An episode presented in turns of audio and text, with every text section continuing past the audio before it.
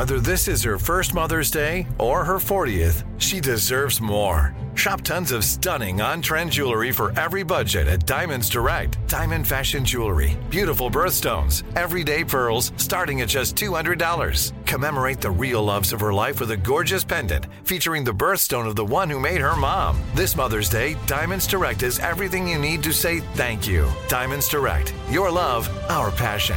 Online at diamondsdirect.com.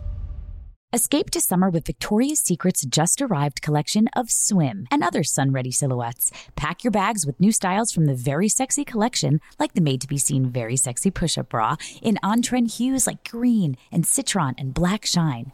Rewind to the future with the VS Archives swim collection, inspired by Victoria's Secret's classic looks from the 90s and early 2000s.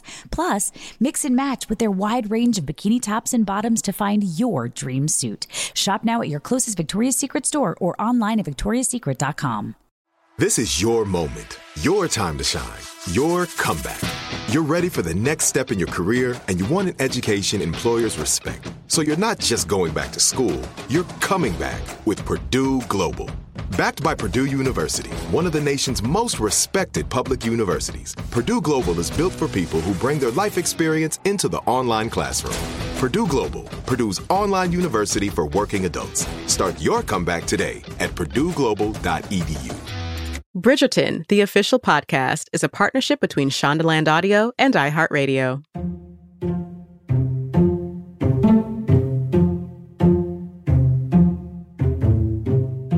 Bridgerton offers an escape.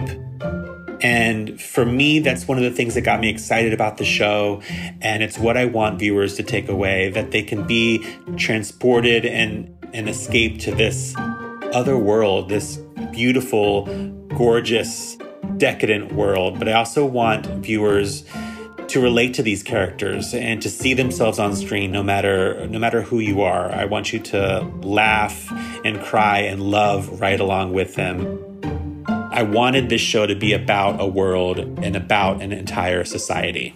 And there's a vibrancy to this world. Things are fresh, things are youthful.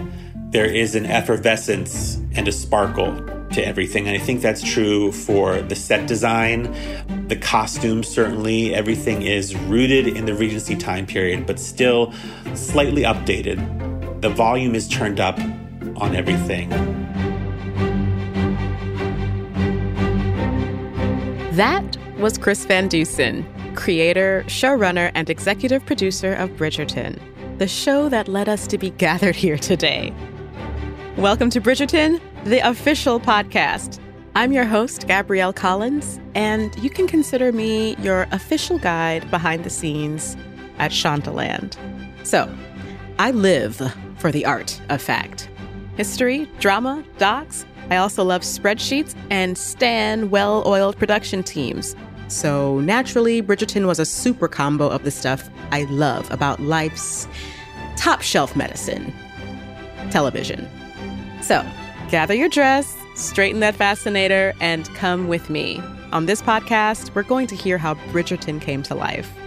And y'all, I have some friends coming along, and they are excited to talk about how life behind the scenes rocked.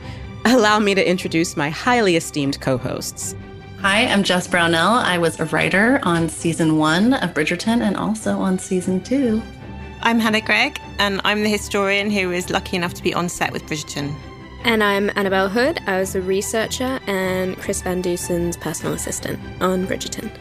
And I am your certified behind the scenes guide, Gabrielle Collins. And this.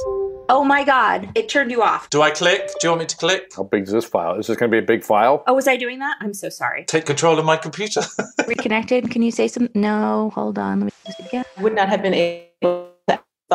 We've got uh, a connection issue. This is the glamorous world of podcasting these days. Compared to when it's pouring rain and you are ankle deep in mud and you're just trying to like push all your equipment up a muddy hill to try and get to the next location. That's how glamorous this is. Very glamorous. So, this is what we're going to do on this little episode. It's a mini-sode, little appetizer before we get into the main course of the show. Since there are so many voices you're going to hear on this podcast in the coming weeks, we just wanted to take the time to introduce ourselves and talk a bit about what's to come on the podcast. So, you're basically going to get to know your guides. We're just going to sit here and get giddy about Bridgerton and what it was like bringing it together. Jess, Annabelle, Hannah, I'm really excited to go behind the scenes and learn about your time on set, in the throes of production. We are going to give you a peek inside the writer's room. Yes, we're going to learn how the sauce was made. We're going to get into the themes and modern twists in Bridgerton with book series author Julia Quinn. And we'll get into how the writer's room debated and came to some of the decisions you all made on the show, Jess. We'll also hear from Chris Van Dusen and Shonda Rhimes' longtime producing partner and an executive producer on Bridgerton, Betsy Beers. Who I actually used to work for. I started my career at Shondaland as Betsy Beers' assistant, believe it or not. That's right. Jess, I love how you never leave us hanging on the sidelines when you're talking about being in the writer's room. You pull up a seat for us and we feel like we're there with you. So, if you're really pulling up a seat in the writer's room, you're feeling a little bit sweaty because you've been sitting in there for 10 hours. You're drinking sparkling water, which is for some reason the official beverage of writer's rooms. Actually, season one, we wrote in a windowless room. So, okay. that's the seat that's being pulled up just so you can set the scene. That's perfect. I will also mention that Madame Delacroix is named that because we drank so much LaCroix in the room that when Are we you were joking? when we were trying to come up with a French name, I think someone pitched as a joke like Delacroix. Did y'all really? And it stuck. I'm gullible. You're lying. I'm not lying. It's like a joke at this point that TV writers' rooms are obsessed with LaCroix. They're always stocked with it we would go through cases and cases a day. Wow. And, wow. And yeah, that's how she got her name. It's like we're here to strip back all the glamour, isn't it? And make it sound, make it it's sound so true. like, From such humble beginnings came, you know, this very sexy show. oh, Hannah, listeners are going to feel the same way about what you have to say. What are you most excited to get into? Oh, it's just going to be exciting to think about all the stuff we put together for Bridgerton. You know, for me, it's like a world that's like one foot in the past, one foot in the present, and then just all this glitter that comes from Shondaland. It's just going to be exciting to think about that again. And I will talk about history to anybody. So I'm happy to do that on the podcast. Awesome. Awesome. I'm excited too because Will Hughes Jones said that Google and Wikipedia are wonderful things, but that you were like a walking encyclopedia. I do see myself as the kind of the reference resource, the walking reference library that anyone can pull on. I think it's helpful that I've worked quite a lot with productions over the years. I understand how something goes from script to filming to final production. Okay, so tell us a little more about how you ended up being the historian on Bridgerton. Well, I think if someone had said to me many years ago, Oh, Hannah, if you get a PhD, then one day you can work on a Shonda Rhimes production, I wouldn't have believed it. So it wasn't the sort of typical path that I thought that history would take me to. But um, of course, it's a very exciting, uh, magical path that I've ended up on. And I've always loved history, even as a child. And some of my childhood memories involve visiting historic sites with my family in Europe and in England. And what really captured my imagination actually were sort of things like the set of stone steps that you see in a castle with those dips in the middle of the steps. And I just used to walk down those steps and think, how many people must have walked there before me to have made that dip in stone? And you can see the marks on a wall where all the hands have gone. And I just think, who were those people? Were they like me? What were they doing? Were they happy? Were they sad? And that always took me to kind of wanting to read about the past and think about the past. And and it is just kind of an excuse to sit in a kind of landscape of your own imagination that's filled with all these ideas from all the books that you read, and then as a historian, all the sources you start to study. My head was always kind of teeming with the voices and the stories. And, and so for me, it always felt like film and television became a place where lots of those people then also came to life it was sort of a natural progression for me. Each episode Hannah will give us a Regency era history lesson. She's gonna unpack the stuff that will make you go back and watch Bridgerton again, looking for clues. Twice. I'm unashamed to say that I have. Hannah, your expertise is going to help us to contextualize the setting of the show and help us locate Easter eggs. Yeah, but don't worry, I'm not going to set a test at the end or anything. but if you do want to write an essay, I will read it for you. so. I love a test. I miss school. I would like to take that test. okay, all right. We need like Bridgerton, the board game, where you get tested on history or something. Actually, you as you advance, you get to like you know make out with a duke. yeah, and Lady Danbury's Den of Iniquity. I would be in that square right all the time. Yes, like, you know, I love it. Yeah. Hang out in the Den of Iniquity. Yes. and finally. On the podcast, we're going to geek out with the production and costume designers and the cast about how this fantastical world was built. Annabelle will be our guide. Yeah, I had the privilege of seeing just how Bridgerton came from being in Chris Van Dusen's imagination and the just the sheer power of everyone working together to make this show. I am Chris Van Dusen's personal assistant. That's pretty self explanatory. But then you're not just getting lunches and helping schedule things. You're on a lot of email chains mm-hmm. and you know a lot of things. I know a lot of secrets. I could be Lady Whistledown with how many secrets I know. People, friends are texting me being like, Do you know what's happening with this? And I'm like, I literally can't tell you. I'm so sorry. I literally can't tell you what's happening.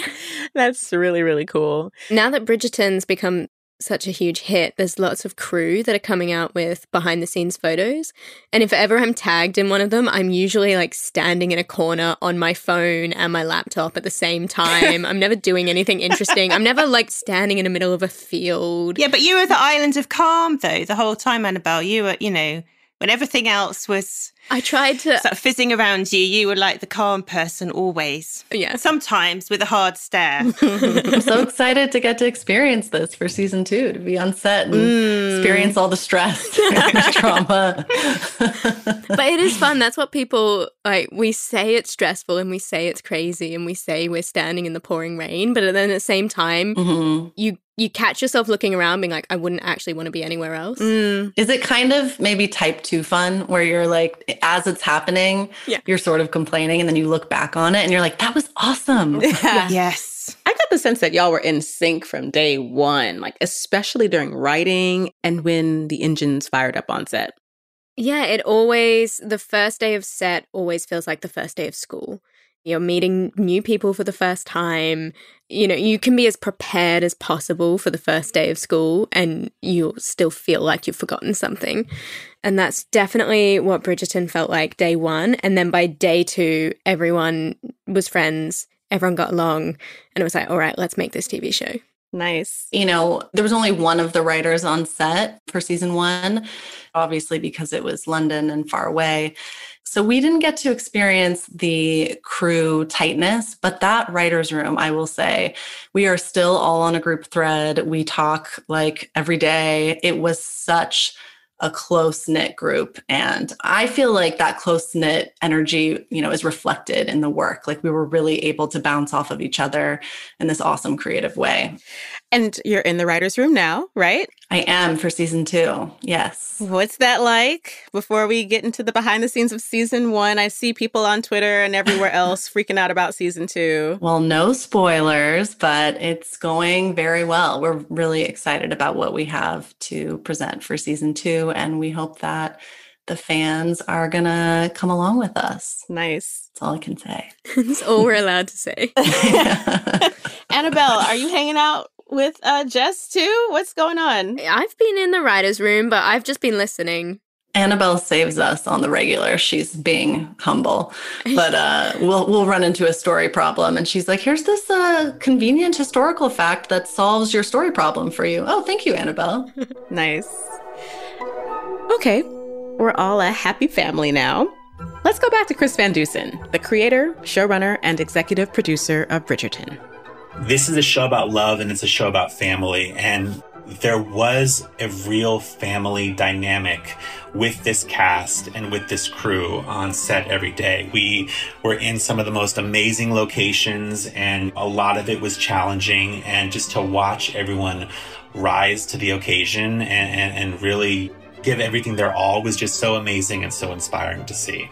And Annabelle, you are in so many ways so up close to the process of a showrunner.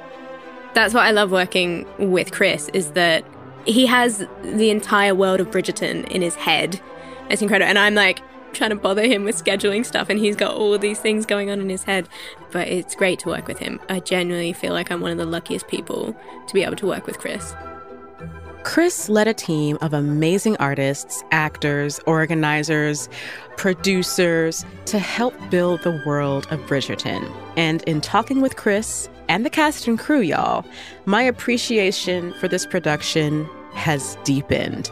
You think you love Bridgerton until you hear about the show behind the show. It was big. It's a very, very big set. We really did build a costume house. Built all the fireplaces. We built a ball. Built all the windows. And then we built a water rig into it. The whole set stood in a tank that we built as well. There were 7,500 pieces of costuming, okay? It was a lot. Yeah, it was big. Rome, or in the case of Bridgerton, Grosvenor Square wasn't built in a day, it was built in 140 days. But this podcast is not about counting yards of fabric, cans of paint, or hours spent on set. My co hosts and I are peeling back the layers of work that made Bridgerton resonate with so many audiences, millions of households. We're going to hear from some of the cast members, production design team, choreographer Jack Murphy, composer and sickening pianist Kris Bowers, Ellen Mirojnick and John Glaser, who give us costume life, and even Shonda Rhimes. I'm basically escorting you through a ball of TV and streaming badassery, okay? I think what drew me in was the books. They're so incredibly well written and plotted at such a pace that I don't know if you see in other romance novels. You know, the twists and turns come so quickly. I thought it would just be like so drawn out and glances and talking about feelings and stuff. And I thought it'd be cheesy. But I think the fact that this show moves so quickly and that the plot goes places you don't expect it to go is really refreshing. I also got really pulled in by doing the research for the show about the period and realizing how different but similar it was to today. Well, it's always human stories that connect us, isn't it? And you know, as a historian, when I work on productions, I'm all I always remember that it's the stories of the characters that carry us through. And history is about that. History is about emotion, about motivation, about the, the choices you make in the past. And, and that's the essence of, of a good story. And I, I always think it's incredibly exciting as a historian to be able to, to see a world that's set in the past come to life. I find it, you know, magical to see something on a script where I know people have thought over every single word and changed and written it and rewritten it. And then it comes to life in the production and you see all the camera crews working and all of the kit. And I love all of that stuff. And then suddenly it's all on screen and, you know, and screen it is also slightly different because then you get the music and the editing and you can suddenly see what everyone was aiming for. It is just incredible to see this thing come to life at the end. And history is in our imagination, isn't it? And that's why I became a historian because it lives in your imagination but television and film brings that to life.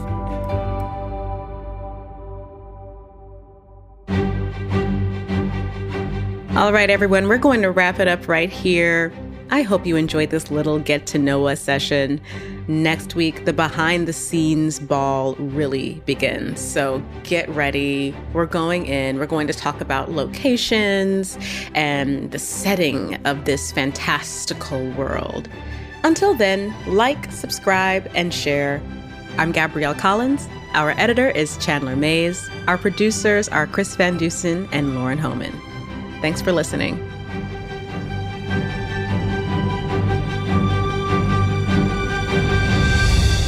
Bridgerton, the official podcast, is a production of Shondaland Audio in partnership with iHeartRadio. For more podcasts, visit the iHeartRadio app, Apple Podcasts, or anywhere you get your favorite shows.